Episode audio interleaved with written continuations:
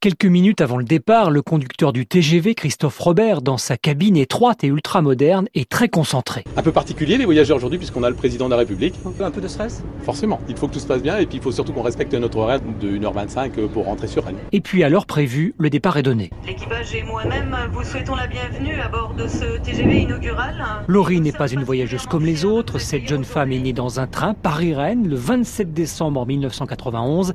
Elle a raconté son incroyable histoire à Emmanuel Macron. J'ai vu le président oui, et j'ai fait un selfie avec lui. Il a discuté avec nous et oui, ça s'est bien passé. Il était étonné de mon histoire. Voilà. Ce TGV, c'est aussi la vie qui change pour Rémi Tulou. Il vit près de Rennes et travaille à Paris. Je me souviens que c'était 3 heures et quelques il y a, il y a 28 ans. Puis on est passé à 2 heures et là 1 heure et demie, donc c'est appréciable. Mesdames, Messieurs, dans quelques instants, nous arriverons en gare de Rennes. Il est 18h16, le TGV est à l'heure exacte. Aujourd'hui, de vrais voyageurs seront à bord.